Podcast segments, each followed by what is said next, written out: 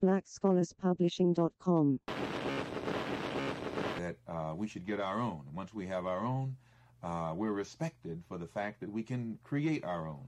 And uh, that's equality right there.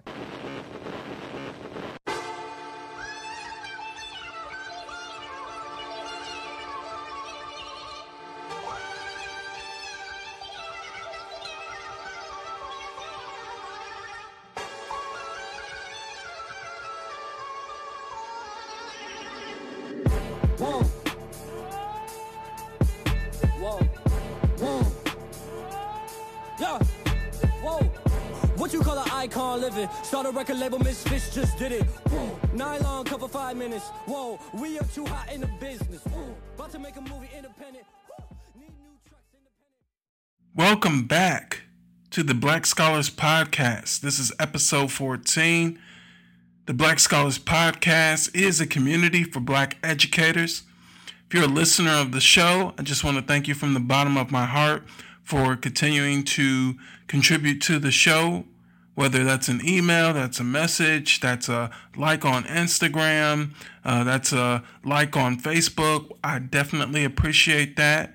If you, listener, or if someone else that you know might be a great fit for the show and you're in education, um, doesn't necessarily mean you have to be a classroom teacher. You could be a, uh, what, social worker, a school counselor, a school psychologist, a coach, um, can even be collegiately. Maybe you're a professor, maybe you're a graduate assistant. Um, as long as it has something to do with education, and as long as you're a Black or Brown educator, then I want you as a part of the show. Uh, please reach out on Instagram or Facebook, or you can email me at the Black Scholars Podcast at gmail dot com. I don't want to get too long-winded. Just want to thank you guys for your support. This is episode fourteen. Please be sure to subscribe, leave a review, and share episodes with your friends on social media. Uh, you can find us on Spotify, Stitcher, Google Play, iTunes, and Podbean. Once again, it's a pleasure. Let's get into the show. Uh, let's start out with a little bit about your journey. So first, well, before we get into your journey, if you can introduce yourself, let us know what school you're teaching at, um, what you're currently doing in education, and then we'll get into your, your backstory. Okay. So my name is Donica Arnold-Brown. I am currently a magnet coordinator at Deady Middle School in Houston I S D in Houston, Texas. So I work mainly with helping to recruit students for our campus and our STEM program, or energy, medicine, and uh, aerospace and technologies. So we have a grant with NASA that's real big on our campus. And so we're in a second year of our grant on our campus. And so we're recruiting, um, we're getting our programs established, and we're going through a huge push and developing our teachers to be able to bring in all of those um, real world Um, experiences into the classrooms for our students. Okay, so are you currently in the classroom? I am not currently in the classroom. I just left the classroom a month ago. Wow, you're yeah. just the person. You're just the person I've been looking for. I love that. yes, yes. Um, yeah. So before we get into what you're doing now, the details of that, could you tell us a bit about your educational career, what got you into education, and how you ended up where you are now? Sure. So when I graduated college, I actually worked for my undergrad, my alma mater, um, Houston Tilson University in Austin, as a recruiter and an admission counselor. So my job, much like the one I have now, was to go into the high schools and recruit, um, worked on admissions for students as they were admitted, helped them get scholarships. So I traveled a lot to Houston um, in Texas, and I was also the out-of-state recruiter. So when I decided to transition out of higher ed, um, one of the things, and please excuse me because I do have a cold right now, um, but one of the things um, that I was told was that, hey, you would be a great coach. Um, and so I looked into secondary ed, and coaching was really the main thing I was focused on. Um, and then over the years, it kind of just flourished. Um, I started as a special education a resource teacher, an inclusion teacher, um, and then I got um, a health certification. So then I began to teach health, and then I moved back into the core area as an elective reading teacher, or ret- uh, as they would call an intervention reading teacher, uh, working with our struggling learners, uh, mainly our E L Ls, um, trying to push them um, to either pass or to get some momentum and gain um, some traction in the scores for the next, for the eighth grade year. And then I became an academic on-level teacher. Um, I transitioned from my old school to the school I just left as the eighth grade E L A department chair. And so I was also teaching on level, and then I became the pre-A P uh, G T teacher. So the last two years in the classroom, I was strictly focused on um, our pre-A P G T population, preparing them for high school. Um, and so once I transitioned out of the classroom, I'm now um, the magnet coordinator at Deady Middle School.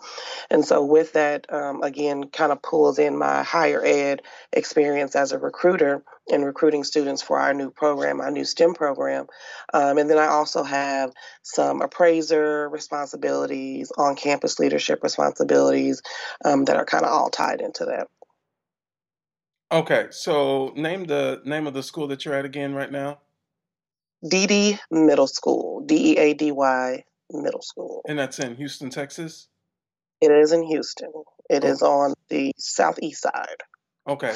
And so again, your primary responsibilities in this current role outside of the classroom is recruitment. Is recruitment, yeah, recruitment um, and retention for the current students that we have, because our district is big on um, school choice. Um, there are many options that they have.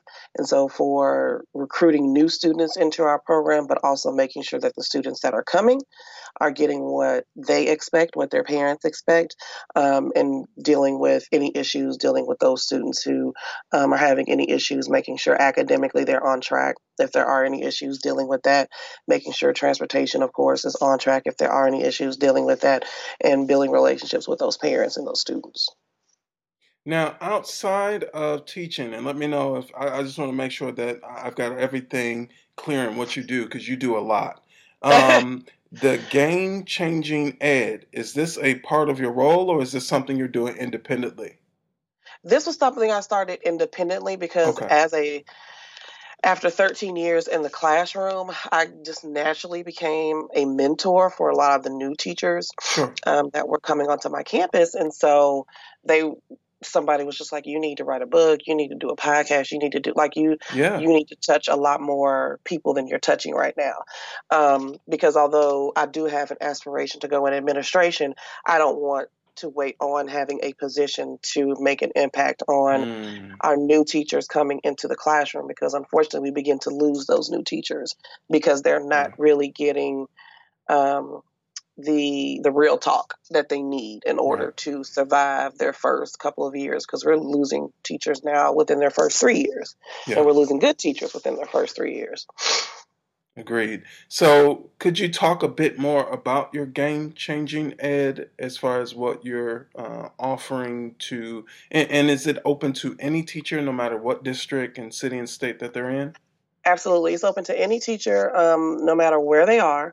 Um, while my focus is on new teachers, it's also on some of our veteran teachers as well, because depending on where you are, like in Texas for us, we get new changes depending on what the test scores say every year um, and what the expectations are, what the strategies are.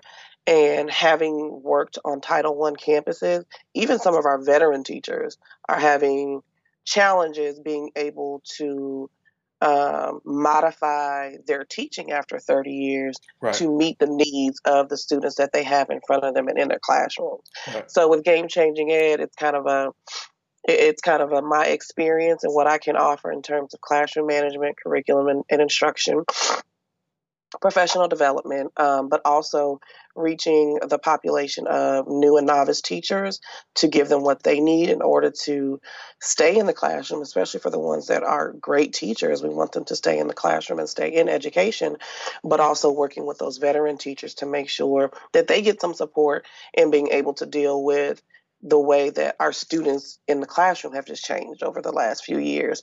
Um, and then offering some of those teachers also opportunities to connect with other leaders so that they can really begin to early on um, shape and mold them into effective um, administrative leaders, and not just someone who's just going to have the position um, and not really work on trying to affect any real change. Love it. So from an online platform, if you're open to work with uh, pretty much anyone, whether they're a novice teacher, they're a seasoned veteran, um, if they're all the way, let's say, in Michigan, what resources could they expect to get from Game Changing Ed? Is, are there videos? Is it conference calls? How, how does that work? Um, it can be conference calls. If it's just a one-on-one, um, if they're a novice teacher or even a veteran teacher who just needs help trying to understanding how to implement what their administration probably um, expects of them, then that could be a conference call. It could be a quick um, one-on-one. Um, I'm also in the process of trying to develop, or not trying to develop, but developing um, a virtual mentorship program for teachers who have been in the classroom who are looking into either getting into some an administration in some way, whether it be on the curriculum side or the campus administrative side, so that they don't necessarily have to get me, but they can get someone else who is in administration who wants to serve as a mentor and connect them together. So it's not, they don't feel like they have to kind of restrict the conversations that they want to have about being in administration and where they want to go, but they really get guidance on what, how do you get there, what are the challenges, and how can that mentor really support them in trying to get to that level. Okay. So back to your day-to-day job outside of mm-hmm. the, the game-changing ed, um, what led you to that point? Uh, and, and what I mean by that, I mean like something internal. Was this a position you were looking for, or is this something that the higher up said, hey, you'd be perfect for this role based on your experience? It wasn't something I was looking for necessarily, but as I was seeking administrative opportunities, I realized even a long time ago, when you think about the assistant principal or the principal role, that is a lot about who you know. Um, and being in the right place at the right time with what a campus is looking for. And so um, I think my mindset began to change and say, even if it's not an assistant principal or a principal type role, what other opportunities are there out there where I can really use um, my skills, my assets, my experience to still be a leader on the campus and still do something that I love. And so once I came across the magnet coordinator and what that position looked like, I knew obviously I could bring in my higher ed role as a recruiter and admission counselor and my years of classroom experience and leadership experience onto the campus, um, campuses that I was applying for. Um, and so that kind of became the decision around why I decided to apply for this particular position. So before you got this particular position, again, you you were department head for the English department and teaching eighth grade. Is that correct? Yes. Okay. Yes. Um, and you said teaching eighth grade, the pre-A P G T um, yes. courses. Okay. So getting them ready for that uh, scholarly track through high school. Correct. Exactly. Okay. Exactly. Awesome. Uh, and, and we have a lot in common as far as starting out um, with the, uh, well, I wasn't resource. I actually had a self-contained class as a special educator. Uh, and okay. then I matriculated into inclusion. And then I was like, you know, I was getting a lot of feedback like, hey, you're really great. You probably need right. a classroom of your own. And it was like, okay, well, let me go ahead and get this uh, English certification uh, added. And um, I did that, and then I, I haven't really looked back since. But what I'm interested in, because this has been heavy on my heart, um, did you did you get a calling to get into administration? And I'm also curious to know uh, if you're if you haven't already, are you going to obtain your administrator's licensure? I think the calling came actually my first year, my first semester. And I don't know, don't know if it was a calling as much as it was kind of a speaking into existence. Um, my first year on the campus that I was at, I would, came under a principal who had been the principal on this particular campus for thirty years. Um, little little lady who was a powerhouse. And so she just stopped me one day in the hallway and she was like, okay, so when are you going to school to become a principal? And I was like, um, miss, I'm like, I, I just need to make it through the first year at this point. So can I, can I at least get through the first year and then we can have that conversation later? She's like, no, you need to get your degree and finish. And so I actually did. So I do have my master's. I do have all of the certifications that I need to be a principal. Um, and I finished that two years ago, but I was really focused on um, just coaching and being part of the team. I mean, I, it really didn't dawn on me, but you start to notice as you get pulled into different committees, as you get um, charged with being uh, all these responsibilities on the campus. It's like, okay, th- this, I-, I can only do so much as a class- classroom teacher, so I'm going to have to get out of the classroom um, to really be effective, because I didn't want it to affect um, the kids that I had, because starting in SPED and even with my intervention classes, I wanted to make sure that I was still showing up for them one hundred percent. Mm-hmm. Um, But I, I would be told, I mean, we have a huge, there was a huge um, tournament that happens every year in Pasadena, which is where I started. And I was the campus coordinator for um, the basketball tournament. So they, high schools all over the state came to the district and they played at all of our schools in the district. And so I remember a principal early on also, this is probably in my first five years, um, he was like, I'm going home. You're the administrator. I trust you. If something happens, call me. Um, and so I'm like, uh, okay, sir. Um, and so it was just kind of like, and then every year, um, building those relationships with the people at the district office, with the community um, people um, surrounding that tournament, that was a whole nother experience. Um, and then uh, I applied to be on the strategic planning committee. So working with six principals from all over the district. That was another huge um, opportunity um, and a chance for me to kind of put myself out there. And so it was really the continued opportunity to serve as a leader that was like, okay, let me go ahead and get this degree, because clearly there's something that I'm putting out that's telling people she's a leader. We we need her input, or she's a leader. We want to make sure she's on this committee. Um, and I, it was it wasn't a person. It was more of the opportunities that were coming. Um, and then for me, it was an, a, a chance to, you know, show our Black and brown girls that there are people that look like you in these positions, because right now there aren't. Right. Well said. Um, wow. So much to, to dissect there. Um, and you said something really powerful about serving as a leader. What's your definition of leadership? My definition of leadership would be someone who, no matter their position, they are in line with what the vision is. They don't necessarily have to agree with it one hundred percent, but they are in line with the vision of the campus or the district is.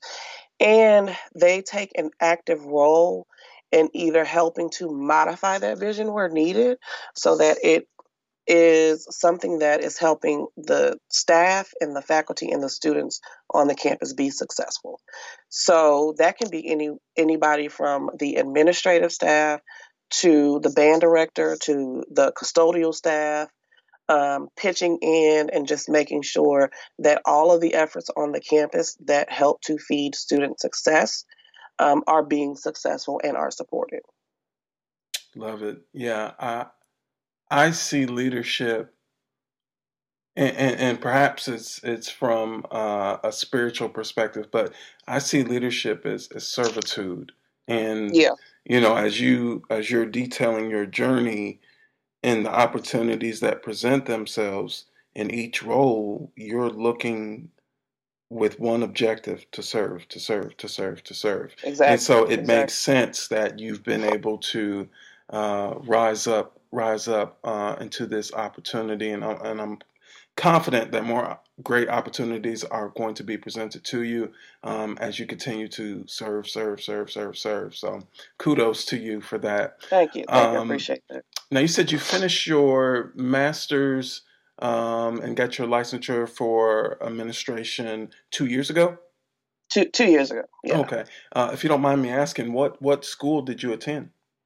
I attended the University of Saint Thomas here in Houston, okay. um, and graduated class of twenty sixteen, proudly.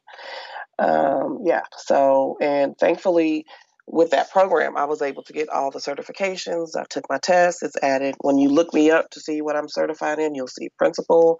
So tomorrow, if I were to get a call and say, you know, we'd like for you to be an assistant principal here, I could go straight in without having to do anything extra. Have you actively been looking for any assistant principal uh, opportunities?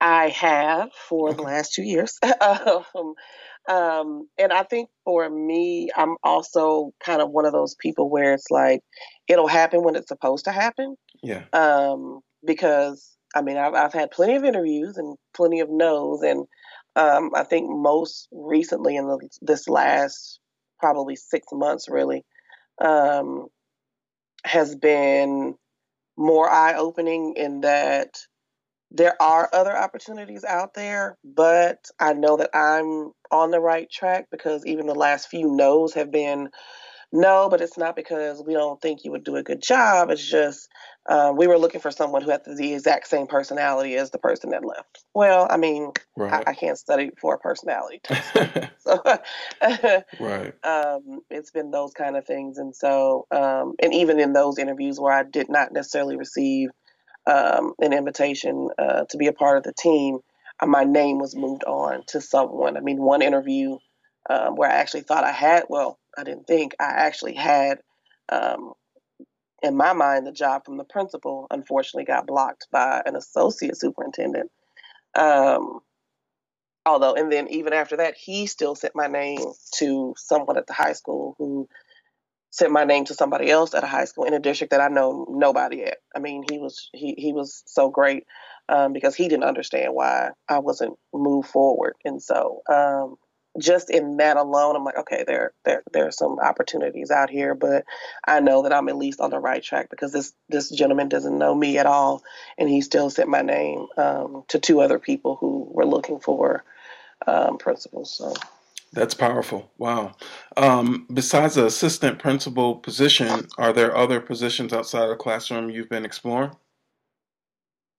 There are there in, in, in H I S D. There there are actually quite a uh, quite a few. You know, H I S D is the uh, the biggest school district in Texas, and so um, they have a lot of opportunities. Um, I think right now it's just waiting for the dust to settle. Um, so outside of magnet coordinator, um, because we do have quite a few magnet schools between the elementary and the high school level. Um, there are some instructional specialist positions um, that are of interest to me and some dean of student positions um, that would uh, be some potential opportunities. Um, but I'm like, you know, I, I really want to focus on where I am because the students need the change in the in the school, um, but more importantly, the community needs to see the change um, in the school and what we have to offer. And so that's really my focus right now. And after you earned your Uh, master's degree in leadership, did you notice a change in your teaching? Because at that point you were still in the classroom, correct? Yeah, I think for me, I've always, the, the change really came with understanding, bef- before I finished my degree, I already had a change in understanding all of the challenges that have to come from the state to the district, to the campus administration, down to the teachers. So I always already kind of had a shift in mindset and understanding what that looked like. And then once I graduated, even more so, um, it kind of changed because I, I, I, was, I started to see um, that it was almost like our priorities were sh- weren't where I kind of thought they should have been.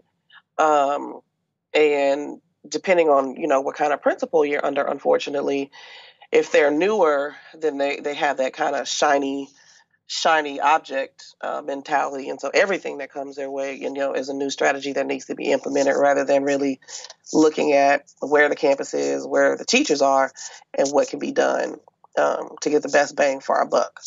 Um, so thinking about that and really looking at, okay, how can I make sure that although I do have those pre-A P G T students who are already high achieving, how can I still push them in areas where they can make improvements, not just in my classroom, but across the board in all the classrooms? So how how many years have you been teaching now, or excuse me, in education now? This is my, that's a good question. What is this, my thirteenth year? My fourteenth year. That's a long time. Wow. Um, what what keeps you? What has kept you in education? Have you considered leaving education at some point? Um, I think what's kept me in is the relationships I built with my students and and really my parents. Um, uh, where I, the district I started in, it, it it was a family thing. I mean, I didn't just have one child from that family. I would get the brother and then the sister and then the cousin, and then um, it was a family affair um, for me. And so that definitely, in the beginning, quite honestly, it was coaching. I, I love coaching and I love being with the girls and doing that. And then it became building those relationships with the students and the parents. Um, and then now I think it is the opportunity to really affect some real change at a different level. Um, that what that's what keeps me in. Um, I have thought about leaving, um, and I still kind of might do something on the side because I've always wanted to do real estate, and so um, that'll be kind of my, my next kind of outside of education adventure is getting my license. Um, but um, I think more importantly now, it is important for our kids that look like us to see someone that looks like us, and not just see someone that looks like us, but see someone who looks like us, who understands their struggle um, and helps to support them in being better.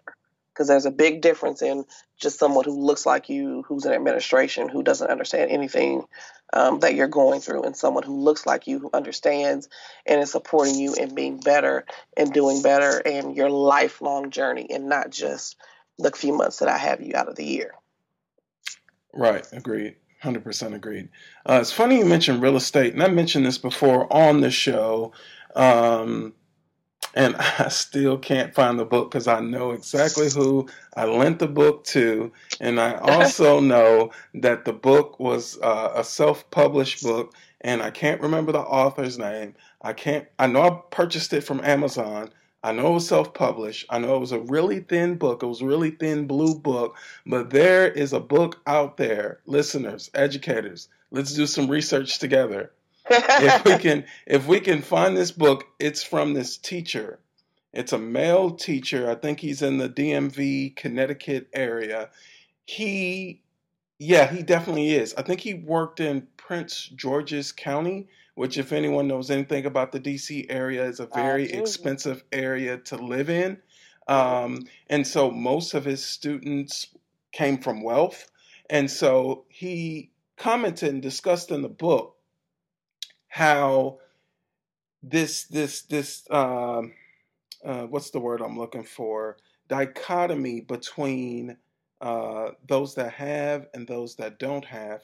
And the those that don't have, for most of them, were the teachers um, mm-hmm. versus the students and their parents. And so they would go into meetings, and then the conversations were so tense because it was all based around, there was like this this uh, uh, this air or this um, this regalness that, you know, parents were carrying themselves with.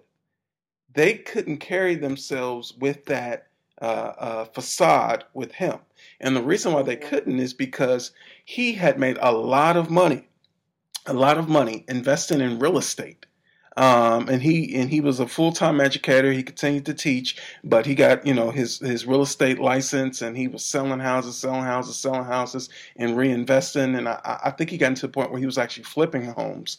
Um, but he made a lot of money from real estate, and he had built up generational wealth.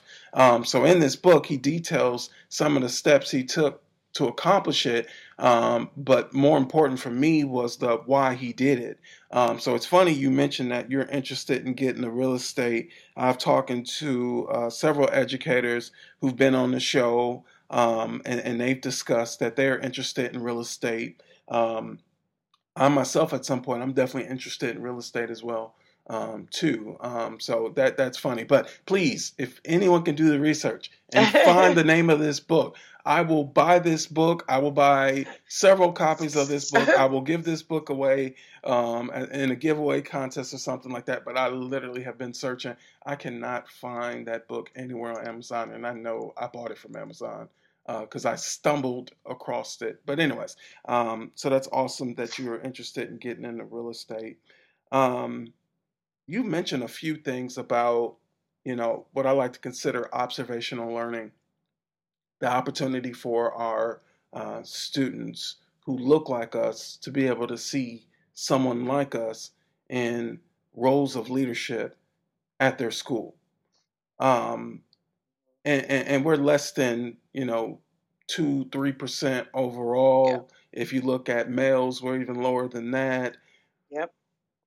Is that our biggest problem with attracting Black educators or potential Black educators, and or retention-wise being able to hold uh, strong Black teachers or educators, not only in the classroom, but in the actual industry of education?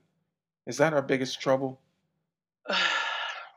I think it's, there are a couple of things. I think it, it's, I think the issue is there are so many, like in this new age, I, I don't know how long you've been in education, but there there's like a new age of wanting to be now the best kind of online uh, brand yeah. of educator. Yeah. And it's like, that's wonderful and great. Yeah. But how are all those pretty things helping your students? Mm-hmm. And how are you really consciously thinking about how you show up every day and what that means for the students that see you every day? Because there's also an assumption that just because I'm Black, that means that I can reach all the Black kids. And that's not, that's not, not true. true. Not true. It, it's not true. Um, we were at a, a conference this past weekend in D C. Um, and so I had to bring that up because I'm like, don't assume that you can just go get the, the one or two Black teachers you have on your campus, and they're going to be able to connect to all of these students that you're having issues with, because really it's just about listening to them. Right. And so it's it's that it's that it's um, educators who are Black who then get in administration and completely forget that there is still a whole slew of um, educators like them who are also trying to get there. So rather than support them and offer opportunities um, and correct them um, where they need to be corrected sometimes, because sometimes we need to correct each other. Yep. Rather than ignoring and saying, well, I'm not going to attach myself to that person because then they're going to think that I'm like that. Um, that becomes an issue. And so they they, they kind of forget who they are. Um, and like I said, they drink the Kool-Aid. And so they, they start to drink the Kool-Aid, and then it becomes, well, not only do I not want to associate myself with you and support you in becoming better, now I'm going to sabotage you, because I see where you could potentially go, and I want to be the only one right now, and I don't want you to come up. So I'm going to I'm going to do things to now make sure that they don't see you any more than they see me. Mm. Um, and I think that's kind of becoming an issue. Um, and then I think, unfortunately, there are just so many of us who are quick, who just want to get out of the classroom quickly uh, without, um, because I know at least in Texas, for the most part, you only need three years before you can become an administrator. And I'm like, three years, you're barely realizing who you are as an educator. Right. Um, right. In most cases. And so, while yes, there are some people who who possess leadership qualities that, you know, you definitely want to push out um, earlier because you they, they can do that. Um, I think there also there's also something to be said when you do have a teacher of color who is a great teacher. You know, what opportunities can I give them out of the classroom without really pulling them out so that we don't lose a great teacher in the classroom? Right. Right. And so that's the struggle. You you have great teachers who want to do more, who don't have the opportunity to do more. And then you have some people who aren't so great of a teacher who get out of the classroom quickly, and now you're leading people um, and not necessarily in a great way. Leading them astray. Exactly. Uh, well said. Uh, wow, that's a lot to dissect. The the social media thing, that was always my concern. Um, and this is year nine for me. Um, so I feel, I feel solid. I feel complete. I feel whole. Uh, I, I've got the, the data and the effectiveness and the, and the life-changing letters that will break your heart if I read them on air to you to let me know, okay, you've got this mastered. And I didn't want to go into administration until I had that calling. I only recently, within the past six, seven months, had that calling. A lot of it started from the death of a very close friend who was like an excellent principal, right? Mm-hmm. And so once I officially got that calling, I spoke it into existence. I had a conversation with my principal. I had a conversation with my uh, uh, Title one coordinator or instructional uh, uh, leader, as as we call her. I'm not really sure what her role is. She does everything. She does so much for us. Uh, thank yeah, you, thank you, right? Thank you, Missus Pylon. I love you. Um, and, and so after I had those conversations and spoke with my family, my parents, then it was like, okay, so my plan next year is to go into that. But back to the social media, um, I'm the type of person, I like to move with purpose. And so for the first eight, nine years of my teaching career, my objective has been kids, kids, kids, kids, kids. Right. My objective is still kids, kids, kids, because I'm still in the classroom. However, now, as you spoke about, uh, there are other opportunities for classroom teachers to gain some leadership and be an instructional leader outside of the classroom. Um, there's a master teacher position usually at most schools, uh, a learning coach position. I'm a, I'm a learning coach actually, so I get the chance to uh, go into other classrooms, help brand new teachers, or like you uh-huh. said, sometimes veteran teachers who might be struggling with a particular class or a particular area. Um, right. And it's the same thing in Tennessee as in Texas. Like, you only need three years of experience to technically become, you know, uh, an administrator, um, or to even be considered to get in one of those programs. So, you know, like you said, three years, way too early to jump out of the classroom and to be uh, a principal. Because if you think about it, an administrator is supposed to support the teachers to help them support the kids. If you weren't effective in supporting the kids in your role, your initial exactly. role, how can you possibly be able to take on that leadership role, which you support teachers to make sure they're supporting kids and parents the right way and the community the right way. Um, so that that's definitely a problem. But again, back to the social media, um, it worries me. It worries me. And, and that's why I don't post as much. I'll post when I have a new podcast episode. I don't record every week. Um, and, and I'll apologize sometimes. I'll throw something on Insta story and I'll say, hey, school is kicking my butt right now. I've got a lot right. going on, because I'm pacing myself, because at the end of the day, I know what matters most, and what matters most is those kids in that classroom. At the same time, I do want to help uh, Black and brown educators and just educators in general. And that's why I do the podcast. I did write a book, a very short book, um, Becoming an Effective Black Educator. I wrote that book. I wrote that book. With no research. My research was my experience. And I, right. I say that the opening pages, hey, if you're looking for uh, uh, uh, statistics-based, right. research-based, right. uh, peer-reviewed, if you're looking for that, this is not the book for you. This is a book from the heart. Um, and so I'm glad I wrote it. The next book I will write will be peer-reviewed, and it'll have that deep research that we all look for. But if you're looking for that, you need to get you a, a, a Teaching Like a Champion two point oh, two point five. You need to get you one of Robert Marzano's books. Um, and all those books yep. are great. I love those books. But I also feel like it's important to be able to get open dialogue and someone just exposing themselves, like, look, I made this mistake. Look, I did this right. You know, maybe it can help you, maybe not. Um, so that's interesting. That's interesting. And I do see that a lot on social media. Um, I actually was watching last night a, a video from uh, from a teacher um, who the entire class, the video was on her, but she wasn't teaching. Let's think about that for a moment. It, the vid, it was several video clips, long video clips. I didn't see her teach one one moment, one minute. It was just her talking to the class with the camera in front of her. But she wasn't teaching. If anything, she was fussing at them. The entire class. Mm-hmm. And I'm wondering, like, is this an everyday occurrence? Right. Because, you know, I get it if, you know, it's a testing day, kids are taking the test, um, and especially if it's, you know, in, in English or something that's going to require a lot of reading and reading stamina, that's going to be lengthy.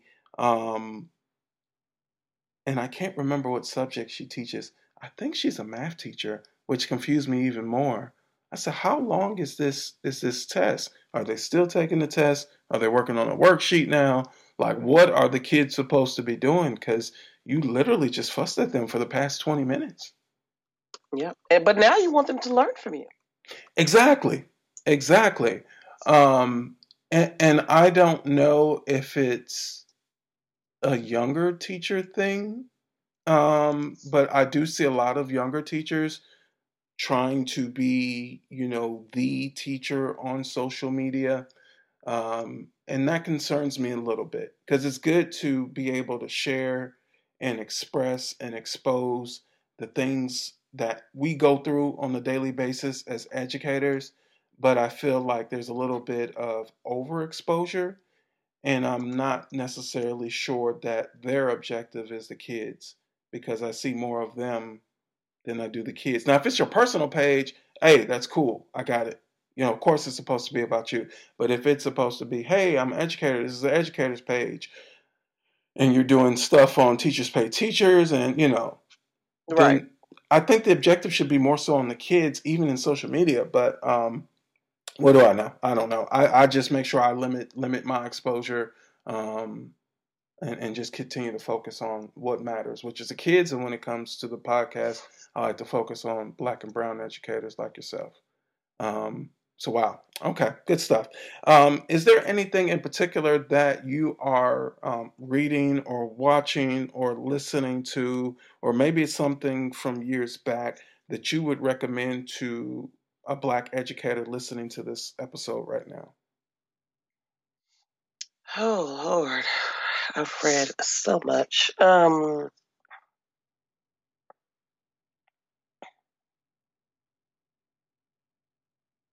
I'm looking at my bookshelf now, like, what? what? I, I honestly, I would say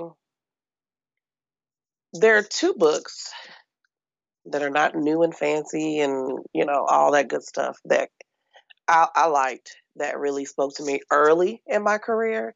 Um, and then I'll kind of talk about where I am now with, you know, how, how I kind of research and, you know, get motivation and all that. So one book was Black Faces in White Places, which is not an educational book necessarily, um, but it does talk about, um, it's by Randall Pinkett and Jeffrey uh, Robinson. It does talk about be- being the only Black person, or being one of the few um, in a place where there are um, more of the majority. And I think that's important because, as you said earlier with statistics, um, there, there most campuses there aren't a, aren't a lot of us, um, depending on where you are. So that was a great book. Um, really, Do You by Russell Simmons um, is great because it really just talks about, I think sometimes, especially as you get further along in the career, you kind of feel stifled with all of the parade, all of the things that you have to do, and all the things, the hoops that sometimes you have to jump through to do things for your students. And then a lot of teachers just don't do them because they just don't feel like going through everything. And so that's a great book, and being uh, persistent and really kind of thinking outside the box, in my opinion, about what you're able to do and what you can do, and really what you should do for your students. Um, I think later on in my career, I mean, other than, you know, kind of things that I've read either for school or for just my own purposes, there's not one that sticks out, but I will say podcasts have been real great for me because I'm always doing something. And so it's easy for me if I'm driving or if um, this, this summer I was real big on walking every day. Every day I had a new podcast that I was listening to. So I could go through a whole season um, of podcasts um, that are out there. But I think that's that's a great thing, because not everybody learns the same. And a lot of podcasts, if you find the right ones, are real short, to the point. They give you some good information, whether it's focused on curriculum, whether it's focused on building yourself as a leader, um, or whether it's just focused on your own personal self-care. You know, that's that's a big topic this year um, in education, is um, making sure that we take care of ourselves as educators. Agreed. Um, um, because unfortunately, in my, my old campus, are the middle school that feeds into us. They just had a, a, a teacher, unfortunately, take his life on the campus. Wow. Um, and so, I mean, that conversation even more now, um, even so more now is important, because, you know, it, it those things touch our students. And now, how are those students going to deal with that, and how are they going to be affected? And you know, there's only so much you're going to be able to do, because it's going to affect more than others. And then how are, how are the teachers going to take, you know, take, because this is their colleague um, that they saw every day, and um, how are they going to feel about it? So um, I, I think it's important really to, for as much as we look at different places to be better, um, for our career, we also need to make sure that we are including things that are also going to help us just as a person um, maintain a, a good mental stability, so that we can continue to show up, um, not just for our students, but for ourselves. Right. one hundred percent agreed. Um, and self-care, like every year, you know, that that's a that's a what do they call it? Not a trigger word. That's a, a buzzword. That's a buzzword. huge, huge buzzword right now in education, self-care. But I don't mind it being a uh, buzzword, for the simple fact that it's necessary. I've seen so many teachers get burnt out. Um, just going back to what we talked about before about Um, not being able to recruit Black and Brown educators in the classroom, or to continue to stay in education overall. Uh, I feel like not knowing how to take care of yourself, you can easily get burnt out, especially if you are at a challenging school, you're dealing with challenging kids. I mean, we're really all dealing with challenging kids. They're kids, but, um, right. you know, trying to, you know, worried about your data and trying to get kids to the next level, and, you know, struggling. And, you know, if you don't have strong leadership at your school, you know, and you're in the classroom, that's going to impact you somehow, some way. It's going to be hard for you to perform at your apex, at your prime, if your leaders aren't doing what they're supposed to do. So my recommendation for a book is actually what I spoke about with you about uh, real leadership and servitude. And so at one point in a former life, I was in an M B A program, um, which I'm a proud M B A dropout. I say that proudly. Yes, I do. Uh, it, I, you know, when you think something's for you and then you actually get into it, you're like, mm, yeah. Yeah. I, I should have prayed about this a little bit harder, because this is not it. Yeah. This is not what I really wanted. Um, but one of the things I always take away from business school is this book, the first book I've ever read when I was in business school. And it was just a very short nonfiction novel-like book.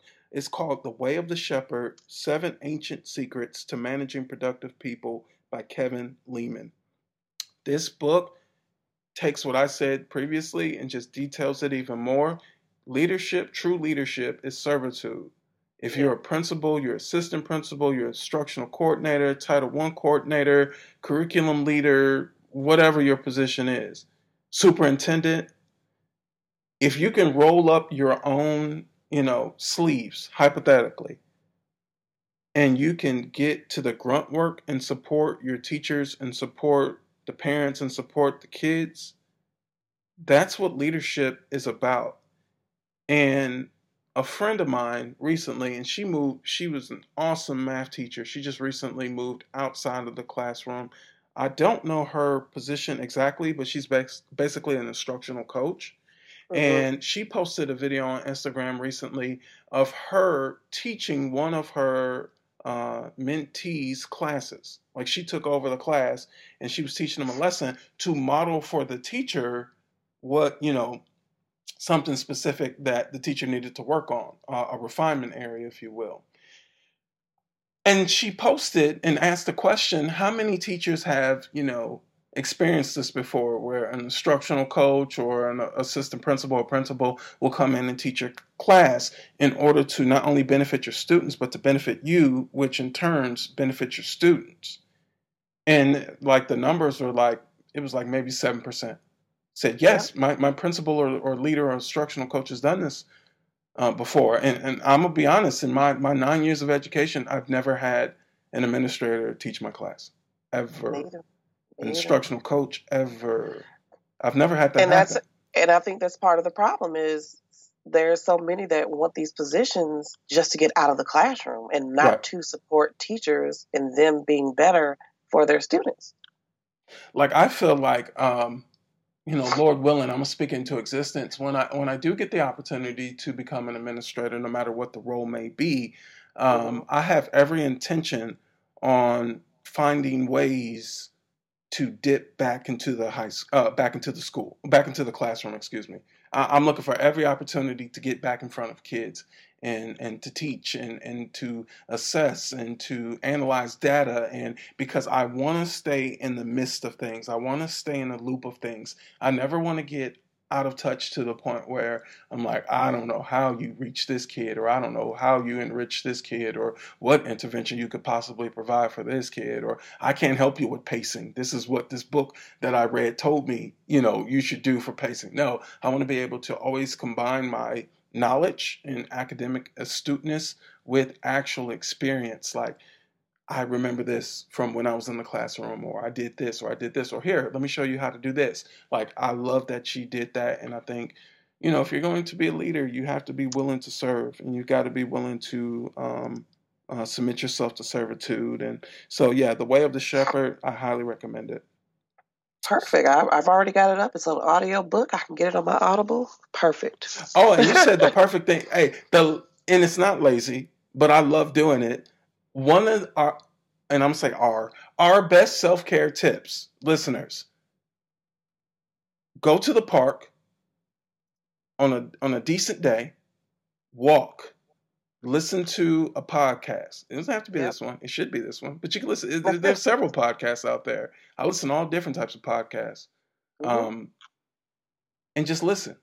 And so you're, so you're working out your brain. You're working out your body. You feel good. You're one with nature. I don't know. But when I'm outside, I feel like God talk, God's talking to me sometimes when I'm outside. So I highly encourage, highly encourage. That's a great self-care tip. Um, any last words you want to leave our, our Black and brown educators, our excellent educators out there? Um, I do want to leave one tip for any new educator. Your first year is going to probably be your worst year. Um, and there is no book, no tip that anybody can give you other than it will be the best learning experience as well, um, that you're going to have. And just know that your students do appreciate you. They appreciate you. And as long as you continue to show up authentically who you are and care for them, they will also surprise you at the moment that you probably need it the most. Um, and I just want to tell, you know, everybody that um, remember that our, sometimes our kids, the, you're the only adult that they may see the entire day. Um, so please make whatever interaction you have with them a positive one. Keep, leave your, I tell people all the time, you have a backpack of stuff that you bring every day. Leave your stuff in your car and show up one hundred percent for your students, for your staff, for your colleagues, and for yourself, so that you can then go home with a peace of mind every day. Um, and then follow me on all my show, social media. Um, you can follow, you can find me on Instagram at Game Changing Ed. I'm um, on Twitter at Game Changing Ed, and my website is also game changing ed dot com. Awesome, awesome. Well, thank you. I appreciate it. What can I say? Mamba out. Thank you for listening to the Black Scholars Podcast. For more information, Sometimes, go to black scholars publishing dot com. You just gotta